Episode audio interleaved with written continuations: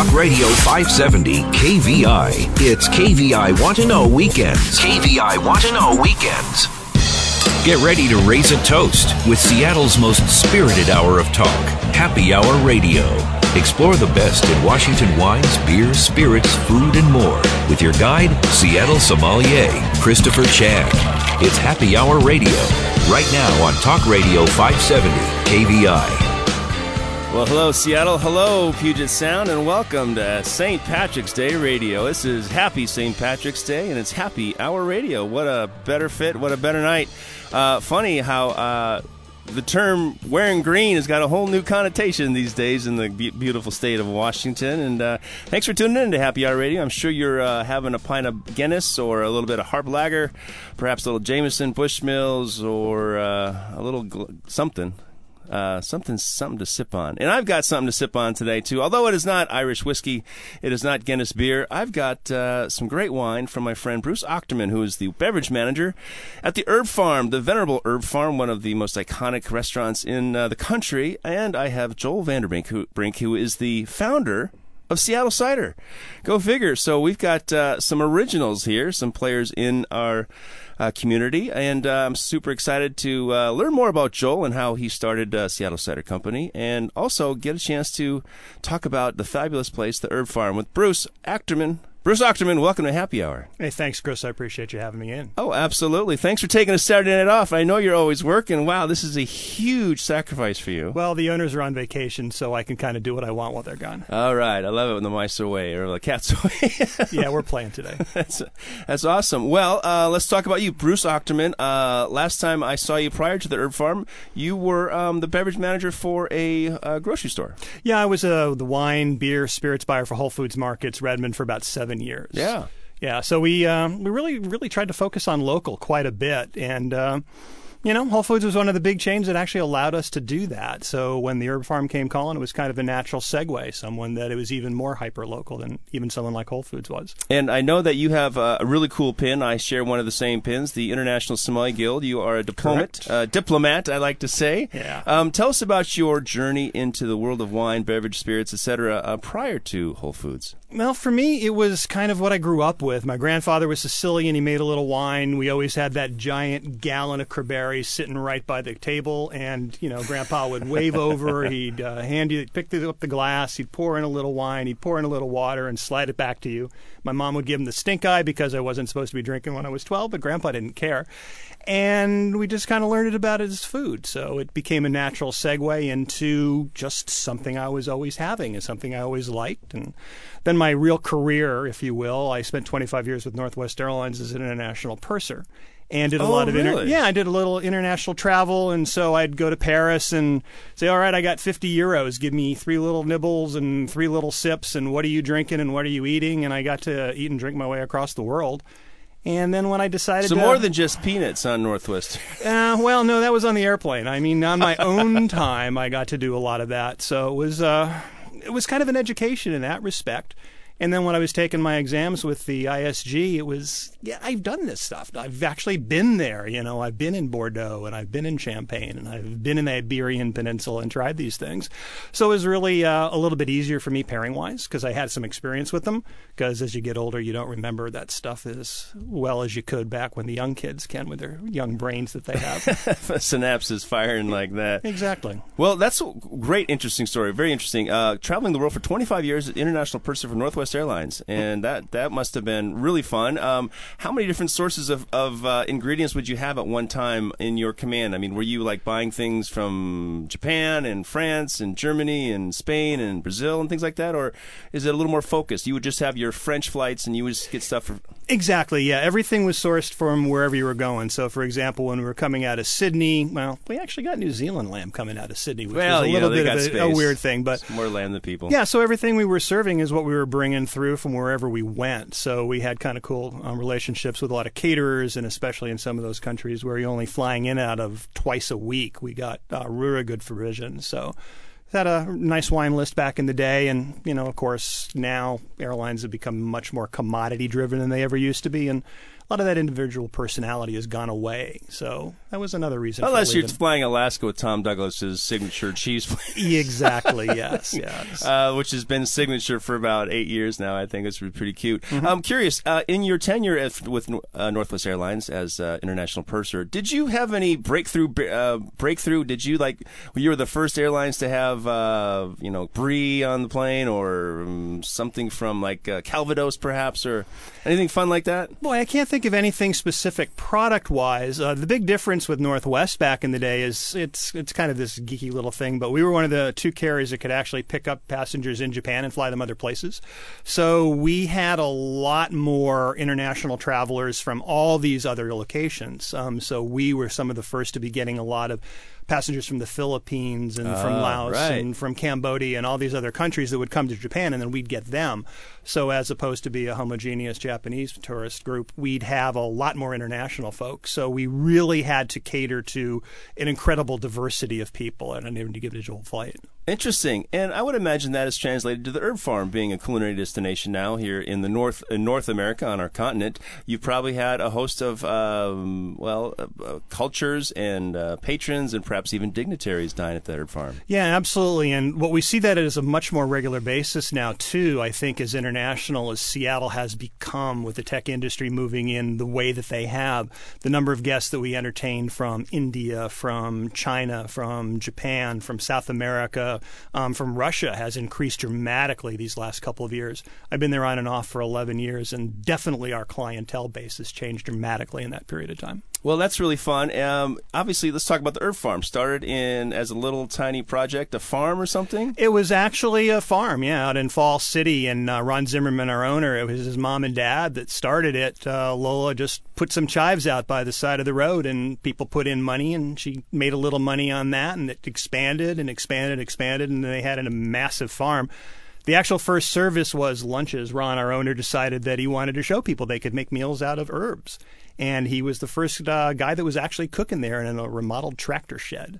And then they hired in Jerry Traunfeld when he was really young. And that's right. Jerry really took that and ran with it and really sort of created the farm-to-table thing. It didn't exist as a concept 31 years ago when they first started. Farm-to-table was just not something that people did. They thought the best ingredients came from all over the world, and they would fly them in. And if you wanted to have a great meal, you had to have the true Kobe beef as opposed to Wagyu from Snake River Farms, And all that's really changed, and the Herb Farm's been a big part of that. Well, certainly being there provides a very authentic experience, but also there's something to be said for the translation of someone saying, hey, especially for the culinary or wine or even ciders perhaps, we want to give you our best expression of who we are, what we do, and what this is supposed to be. And the Herb Farm's done a great job with that. Let's see, Traunfeld was there for 25 years? Or he left 31, almost 25, yeah. Like 23, God, 24. What a run. Yeah, absolutely. Fantastic. And I had the pleasure of dining at the Herb Farm recently for actually my very first time. And that's what happens when you are a restaurant brat. Yeah. You don't get a chance to go out. And when you kind of semi-retire from that business, you're like, I'm going to stay home because I can drink more wine. Don't worry about driving. But what a fantastic evening. It was an evening of truffles, if I recall. Yeah, Truffle Treasure Menu. We do that every February. And the cool thing about it is we don't associate the Pacific Northwest with truffles, but they've been around for at least 12,000 years since the glaciers pulled back. Okay, yeah. Well, glad it was. Ron hasn't been here that long, nor has the Herb Farm. It kind of feels like that sometimes. He was him and Kerry Van Dyke, great proprietors, very generous and very convivial.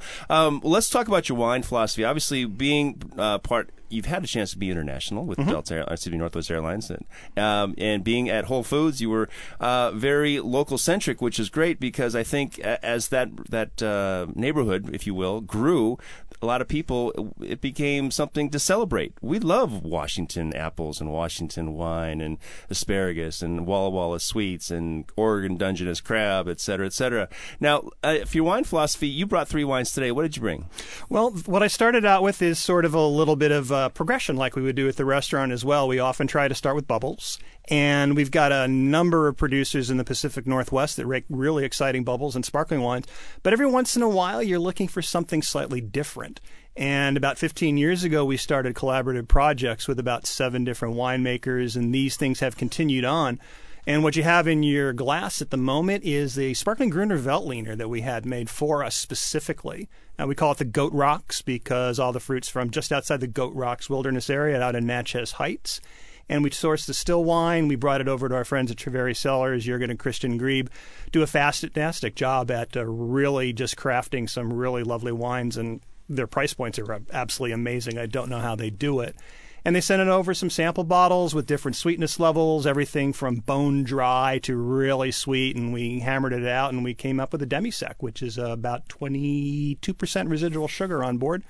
We normally use this in the wintertime, and the idea is the shellfish that we're getting this time of year are incredibly rich, and it has a natural sweetness to it. We're using a lot of things that have been preserved, if you will, and some of those overwintered vegetables that also have a natural sweetness to them. So we intentionally wanted something that played off of those characteristics. Well, I love it. So this Gruner Veltliner, so you had the still wine, and they had a secondary fermentation, obviously method champenoise, correct, or traditional method as we call it now, which means the added little dosage, or liqueur d'expédition, or liqueur en tirage. Anyway, we are tasting this. Now, what's interesting about this is that the sweetness really accents some of the non-green fruit notes I get with Gruner. Typically, Gruner, you're going to get asparagus or a little lentil, or but this sort of gives it more of that citrus or even green apple flavor.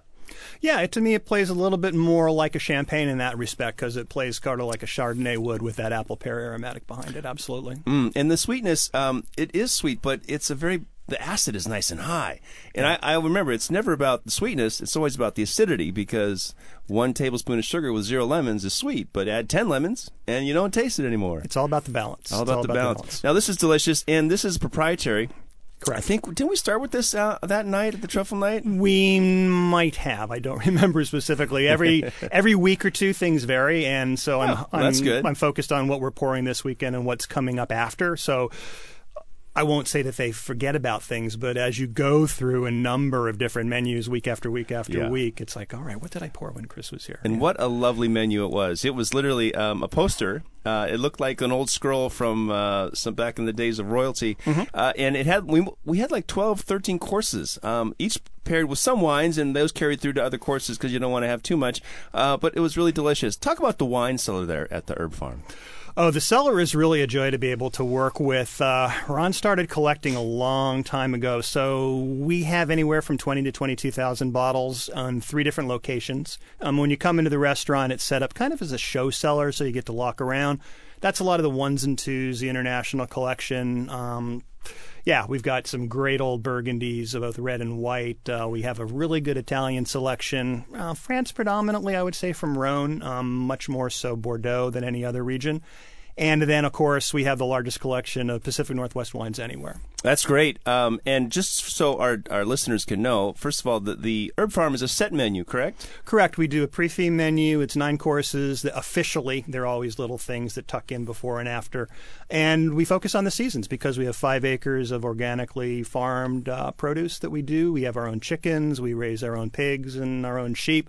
We do full animal husbandry. We use everything from nose to tail. Yeah, so full animal husbandry sounds like something I'd find in Needham Club, but yeah, you don't want to go there.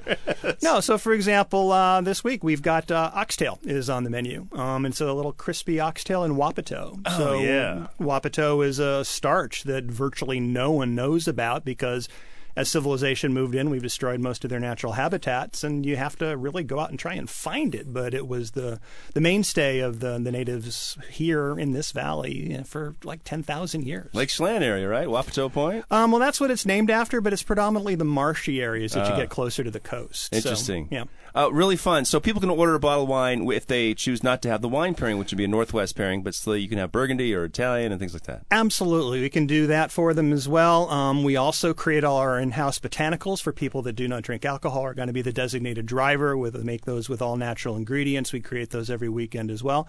And we do international beer pairings if you want to go that route. Right on. So fun. I have the pleasure of speaking with Bruce Achterman, who's the beverage manager up at the Herb Farm.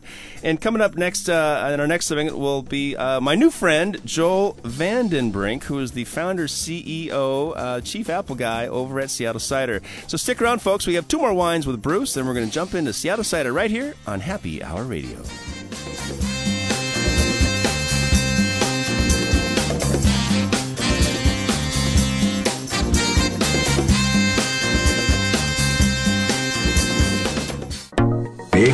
Adams. Big news. Sean Hannity.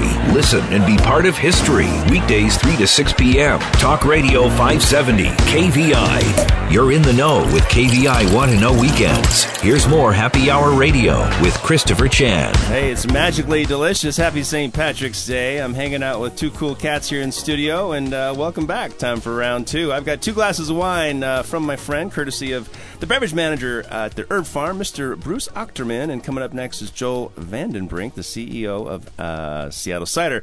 Had the great Gruner Veltliner, which surprisingly had 22 grams of residual sugar, but it's all about the acidity. This is something that's proprietary, made from Natchez Heights fruit. And next up, you have a white wine for me to taste, Bruce.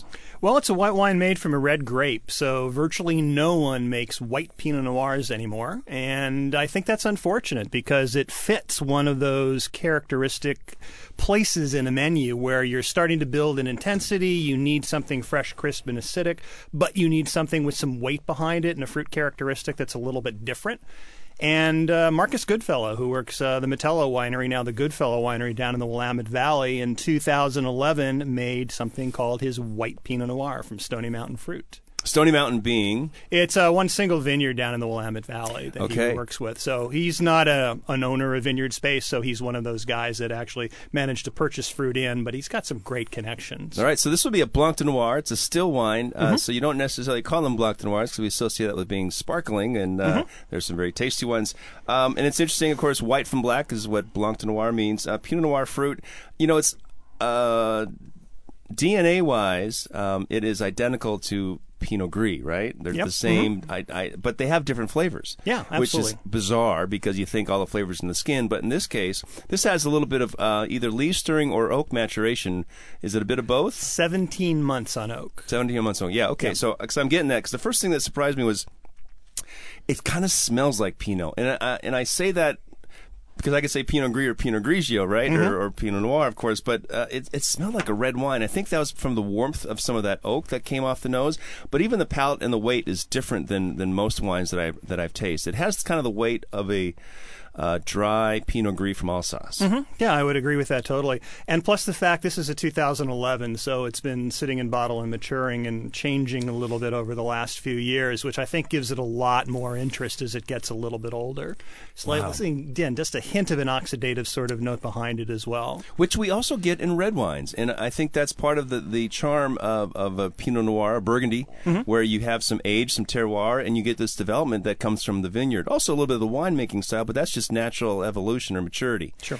This wine is really cool. And what's it called again? It is just the White Pinot Noir from Marcus Goodfellow. Yeah. Okay, pretty straightforward there. Yeah. And this is also a proprietary wine for you, or is this? No, this is not.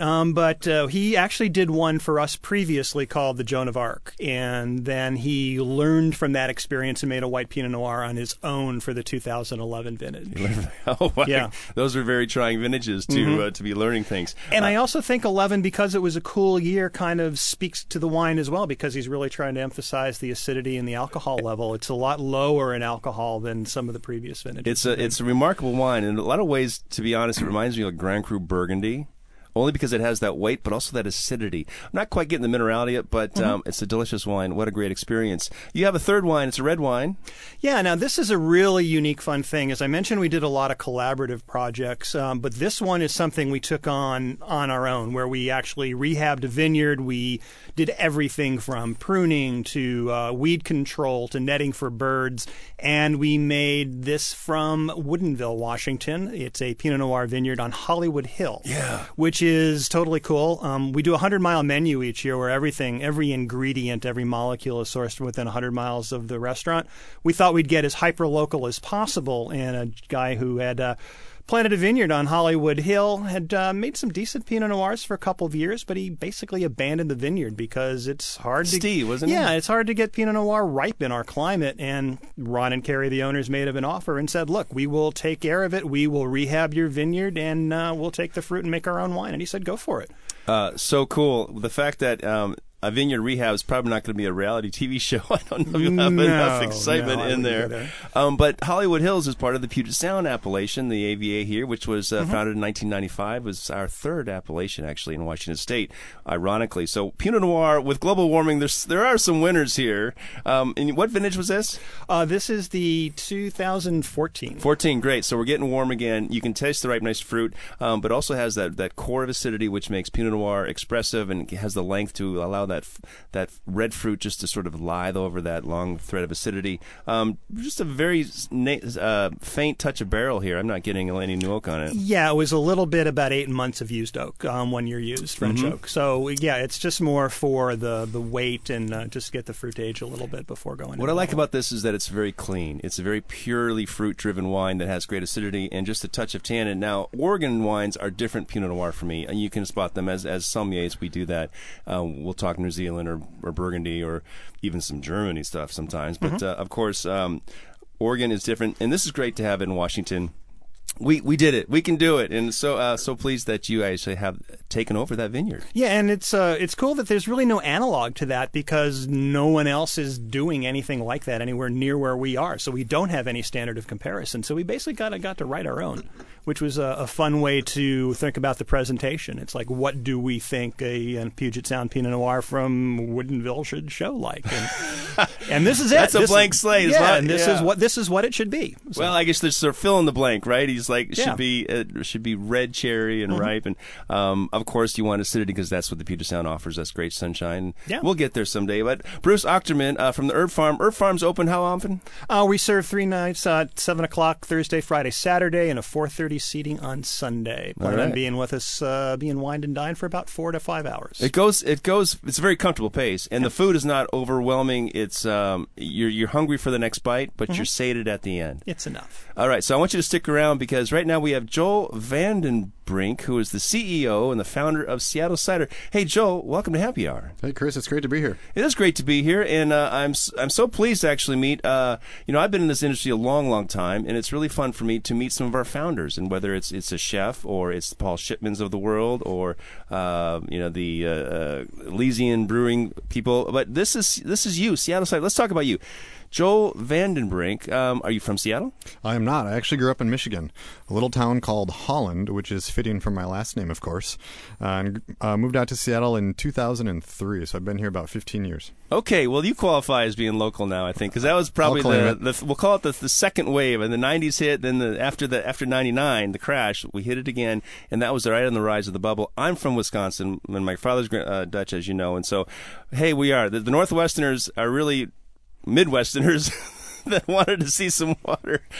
So fun. So you're from Michigan now. What was your first alcoholic beverage? Oh, when I turned 21, I bought a 6-pack of Sam Adams cherry wheat.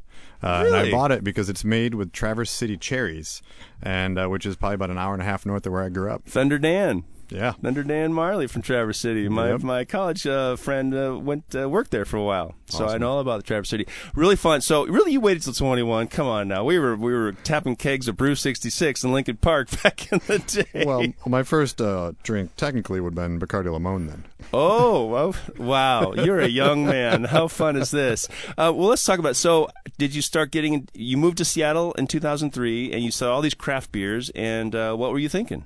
It was a whole new world for me. When I moved out from Michigan, to get anything beyond Sam Adams would have been like Michelob, Amberbach, or something like that. Leinenkugel. Leinenkugel was there, but it wasn't really in Michigan. It was in your neck of the woods. Right. And so when I moved out here, I remember walking down the grocery store aisle at the Safeway down the road from me and just being amazed with all the 6-packs on the shelves. It was all bottles at that point.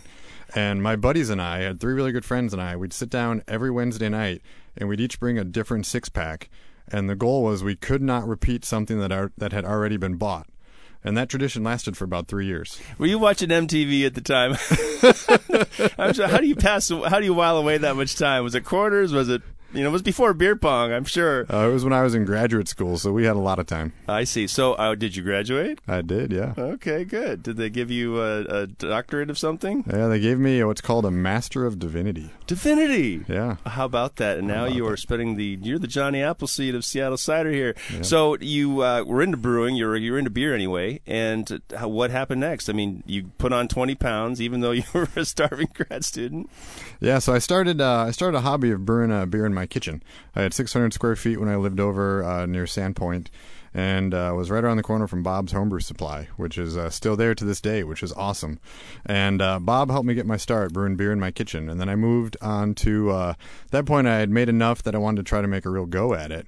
Rented 170 square feet in North Fremont at an active space unit up there, and I made 15 gallons at a time. Kept my day job. I'd come brew beer at 4 a.m. till 8 a.m., and then I'd go off and do my day job, go to graduate school, and do all the other work that required running a business for about a year and a half before I signed a real lease down in Soto and started with 2,400 square feet down there, and now 10 years later we have 36,000. So were you a bootlegger back in the active space? I mean, you were brewing 15 gallons. Obviously, you weren't consuming yourself. You must have been sharing it with media types like me. Yeah, I was. I got my license, filled out all the paperwork to do that. I was a legit brewery. An active space? In an active space, yeah. The requirement to be a brewery was you needed water and you needed electricity.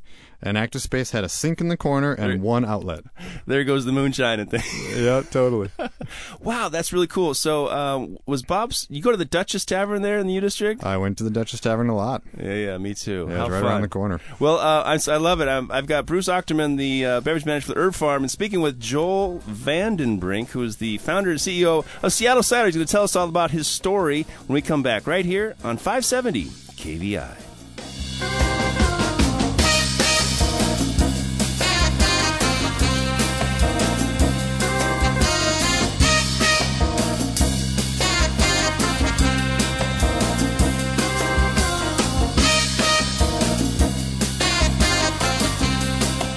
Start your day the right way.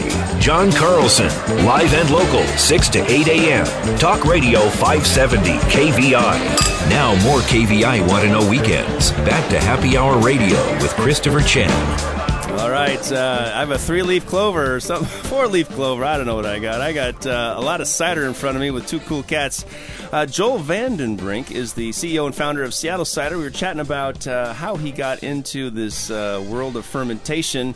Being a grad student here at the UW, I would imagine, or was it SU? Or it was a small school that's in Belltown, actually. It's in Belltown. Yeah. Oh, that's right, because you are a Master of Divinity, which I'm digging on this Saturday night because it is still Lent, and I gave up bread, which means I can't have any beer. But let's talk about cider. You were into brewing. You got a license. You created a 22,000 square foot place, you said? 36,000 now. 36. Wow. And that, are you still brewing beer? We're still brewing beer, yeah. What? Yeah, Two Beers Brewing Company's been around now for 10.5 years. We will do about 7,000 barrels this year, so we're right in that kind of mid-range for breweries. We're not large, we're not small. We do cans and bottles and draft. All right, you're the Detroit Lions of... Totally. Yep. NFL breweries. Well, that is cool. I had no idea. Here I'm talking about you are the CEO of Two Beers Brewing. Mm-hmm. All right, and the brewmaster and the shoveler and the salesman and probably the delivery guy too. All right, so somehow an apple hit your head and you said what? Yeah, so 5 years ago, I had the idea along with an employee at the time to start cider. I was seeing Angry Orchard pop up everywhere in the Northwest. This was when cider was on the rise. Terrible. They sort of brought back an American tradition. Cider is the original American beverage. A lot of people think Johnny Appleseed planted apple trees for eating. That's not the truth. He planted them for fermenting. That's right. And so it's the original American beverage, and I saw a huge opportunity in Seattle. Nobody was actually making hard cider in the Seattle city limits. They were all outside the limit. And they also weren't making something that was accessible. Wasn't Spire local? Or was that California? Spire's down in Olympia. Olympia. Okay, so it was local. So yeah, so I remember local. In the 90s. Yep. And they're still around. They're partnered with Fish Brewing at this point. Yep. And so there's a huge opportunity to specialize in dry to off-dry ciders. Mm-hmm. Because as I talked with a lot of my friends, some of the sweet stuff you would get sick of pretty quickly. You weren't able to do a lot of fun stuff with fermentation because you killed it with sugar. And so we wanted to come out and make real ingredients and off-dry and dry ciders. So everything that sounds like a brewer to me. You sound like such a brewer. Yeah. The Reinheitsgebot of apple guys. Totally. So everything we use is real. And we actually ferment with it. We don't make a base cider. Tangerine turmeric is made with real tangerine and turmeric, and basil mint's made with real basil mint. I'm surprised the color is not orange. I know. You had some fancy little spell on it because people freak out. They're drinking rust. Well, amazing. And so this was, what, 5 years ago? This was 5 years ago, yeah. Wait, now that, it feels like you've been around a lot longer than that. But I think the days and years are starting to blur. That's all that's happening here. Seattle Cider Company, was that you or your employee who came up with that name? That was mine that I luckily was able to snag a long time ago, actually. I had the idea probably 7 years ago and snagged the idea then, and then just sat on the idea for a couple of years before it actually became That's real. How you do it. I know. I did the same thing with a lot of my events and like, okay, just sit on that .com for a while or the trademark if you're going to step up. Really neat. So what was the first cider? It was just semi-dry, or what was it called? It was semi-sweet. When we opened up in August of 2013, we had semi-sweet, dry, and pumpkin spice. Wow. Were you a winner at the Elysian Great Pumpkin Brew Fest or something to jump into that pumpkin thing, or did Starbucks sort of go... They had something going on. That came from my brewing world as well. There's a lot of pumpkin spice beers. Elysian is known for them, of course, and so we piggybacked off of that idea. Yeah, wow, really fun. So you brought four ciders today. I know we're going to pour three. We'll see how many we can chug-a-lug, or taste, I should say, and review and evaluate and experience, of course. What's the first one? The first one is Gin Botanical. This is our current spring seasonal. It's new in a can for us, actually, this year. We had it in a bottle in limited draft format the last 3 to 4 years, but we put it in a can this year because it was really popular.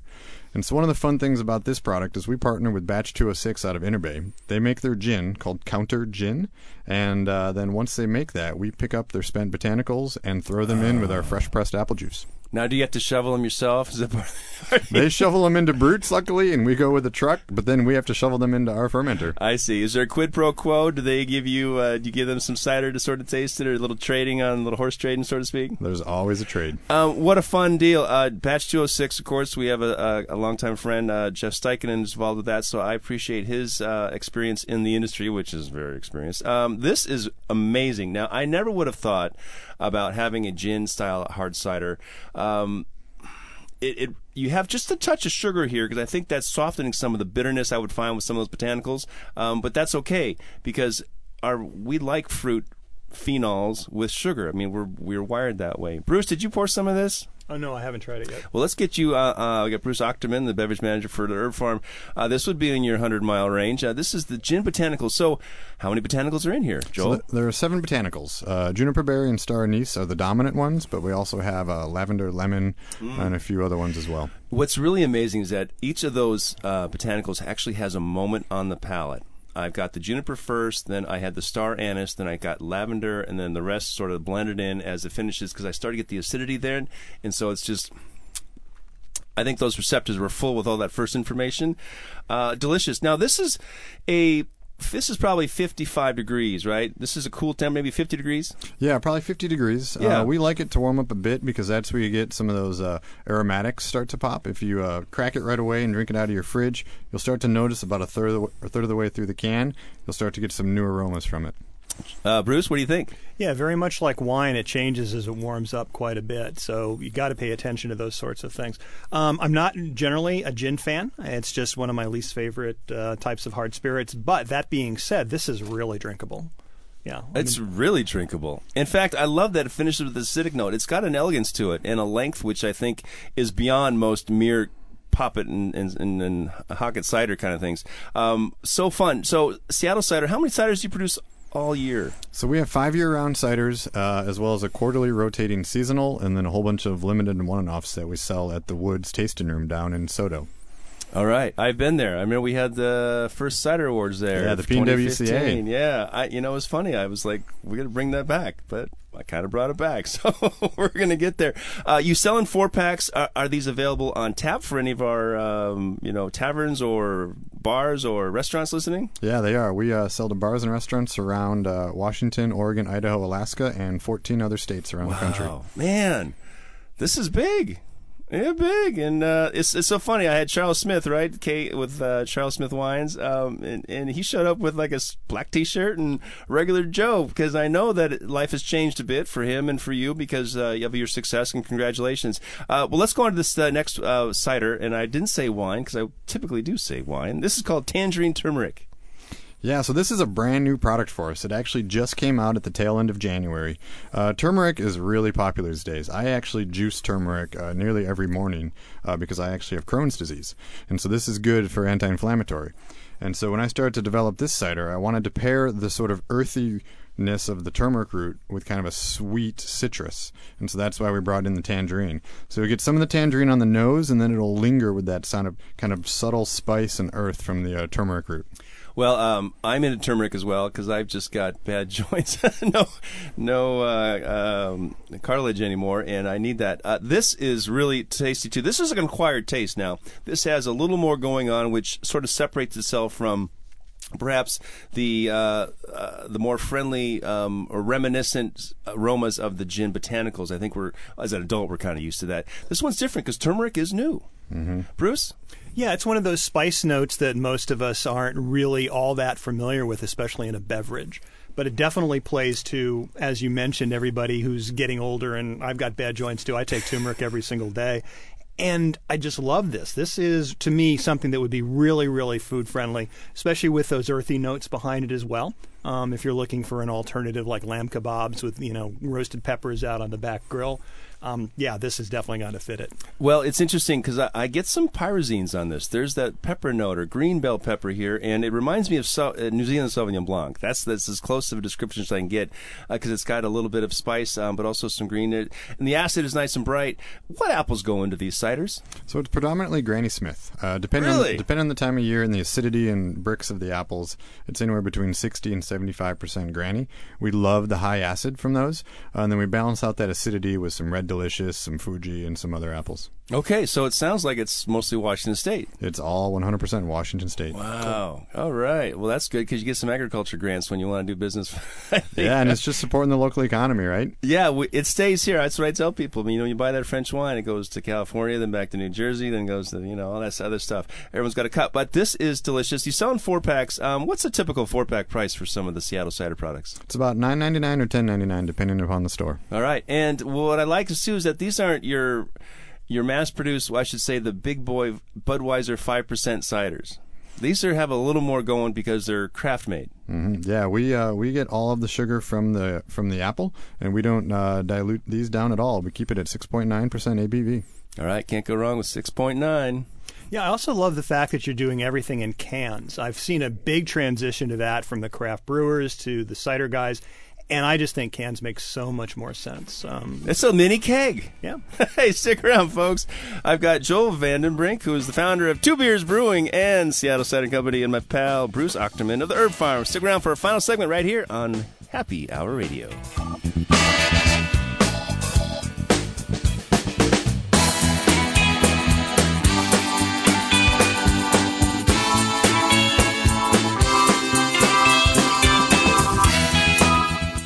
Unapologetically American, period. Kirby Wilbur, weekdays 10 to noon, Talk Radio 570 KVI. It's KVI Want to Know Weekends, and you're listening to Happy Hour Radio. Now back to Seattle sommelier, Christopher Chan. All right, celebrating my Irish heritage today with two cool cats, Bruce Achterman, the beverage manager of the Herb Farm, and Joel Vandenbrink, the CEO of Two Beers Brewing and Seattle Cider Company. We just had two phenomenal tastes. The first was the Gin Botanicals cider, and the second was the Tangerine Turmeric, which is an acquired taste, but it's good for you in many different ways, especially if you're an old cat like me. We have a third cider, Joel. What do you have? So I brought in our new limited edition Cucumber Hibiscus. This one came out this year as well, and is the creation of one of my assistant cider makers, Ben. When he was down in Mexico on vacation about a year and a half ago, he was enjoying some hibiscus margaritas and came back with the lovely idea of combining that with the Northwest favorite, the cucumber. And this drinks and looks like a rosé. It's got brilliant acidity, and it's nice and crisp. All right, Bruce, I want you to chime in first on this one. You know what's interesting? We actually did one of our alcohol-free pairings a while back with a cucumber hibiscus. And to me, these two flavors work so well together. I mean, the nose is balanced. It's just really bright. And with that rosé, we did a sparkling style. It was exactly, well, not exactly like this, but that thought, with no alcohol behind it. So I totally get this. This is something that I would love as a starter in place of a rosé champagne. Well, okay. You're my cheap date. I like that. Well, let's talk about this. Now, is hibiscus a winter flower or is it a South American flower? Because I would expect you to have fresh ingredients. You said call it seasonal. Yeah, and so we have to import it. We use a company based out of California, and we get the dried flowers from them. So we import it from where they have access to it. All right. And the apples, again, this is pretty sharp. Fuji? And Granny and Fuji, yeah, and Red Delicious. That is really sharp, because that's sharper than Fuji, I think. And I never assumed that Granny, in my mind, Fuji was always the highest, right? But maybe, Maybe I think Granny is higher on acidity than Fuji. Is it? All right, yeah. So it's all that malic acid. So that makes sense. All right, I just don't eat those because Fuji's taste better. Super cool wine. I'm going to call it a wine because it tastes like a wine. It drinks like a wine. But this is... This is kind of the cabinet style of wines, right? 6.9% again? Mm-hmm. Man, I like that. This is consistent. And this comes in bottles because it's a seasonal? This comes in bottles because it's seasonal and also comes on draft. So we expect this one to do really big things this summer. When you're out on a patio or you're sitting in a bar in the sun, you see a pink beverage go by, you're just going to want a 6.9% pink beverage. Right. Yeah, I'm a little envious of how good that is because I make some rosé, and that's really damn good. Congratulations. More information. People want to learn more about Two Beers Brewing or Seattle Cider Company? Yeah, the best place to come is to visit us. We're open 7 days a week down in Soto. We're just off of the Viaduct down by Arena Sports or the Hudson Bar down there. We open at 3 o'clock every day during the week and 1 o'clock on weekends. All right, and... live music, food, or just... We have food, full restaurant, and we have 24 taps, 12 cider and 12 beer. Okay. And that's all... Well, Two Beers Brewing, right? That's all you... Or do you have a guest, like a guest keg or a guest... It's all Firkin. Yeah, right. Firkin guest. Golden Gates. We have 12 Two Beers taps and 12 Seattle Cider taps. Awesome. Joel Vandenbrink from Two Beers Brewing and Seattle Cider. Thanks for joining me on Happy Hour Radio. Yeah, thank you. Hey, Bruce, do you have any cool things coming up for the Herb Farm up there in Woodinville? Well, we always love to move into the summertime, and because we are so garden-driven, it's been really an interesting winter. We have our early greens. We're using sorrel and mint and all those fresh things. So we actually are looking at a Sauvignon Blanc coming up probably for our next menu. We do the Chambers of the Sea, which features fresh shellfish. Then we just start moving into something really kind of cool. We're calling the Spring Foragers. We've never done this menu before. Things always change. And we're basically looking at foraged items that have kind of disappeared. As I mentioned, things like Wapato and camas bulb and Pacific silverweed that no one serves in restaurants anymore. So if you're looking for something totally new, give the Herb Farm a try. Pacific silverweed. Silverweed. We're finally getting there. Yeah, the classic pairing with Pacific silverweed is... Yeah, I'm not sure. Yeah, you're going to have to come over to find brownie. No. Oh, Bruce Achterman. Hey, what a treat. Thanks so much for sharing your wines and, of course, the story about the Herb Farm. Hey, folks, this month is Washington Wine Month, and the culmination of Washington Wine Month is actually next weekend. It starts on Thursday, and it's called Taste Washington. We have a Thursday night event. We have the new vintage on Friday night, and, of course, the grand tasting on Saturday and Sunday.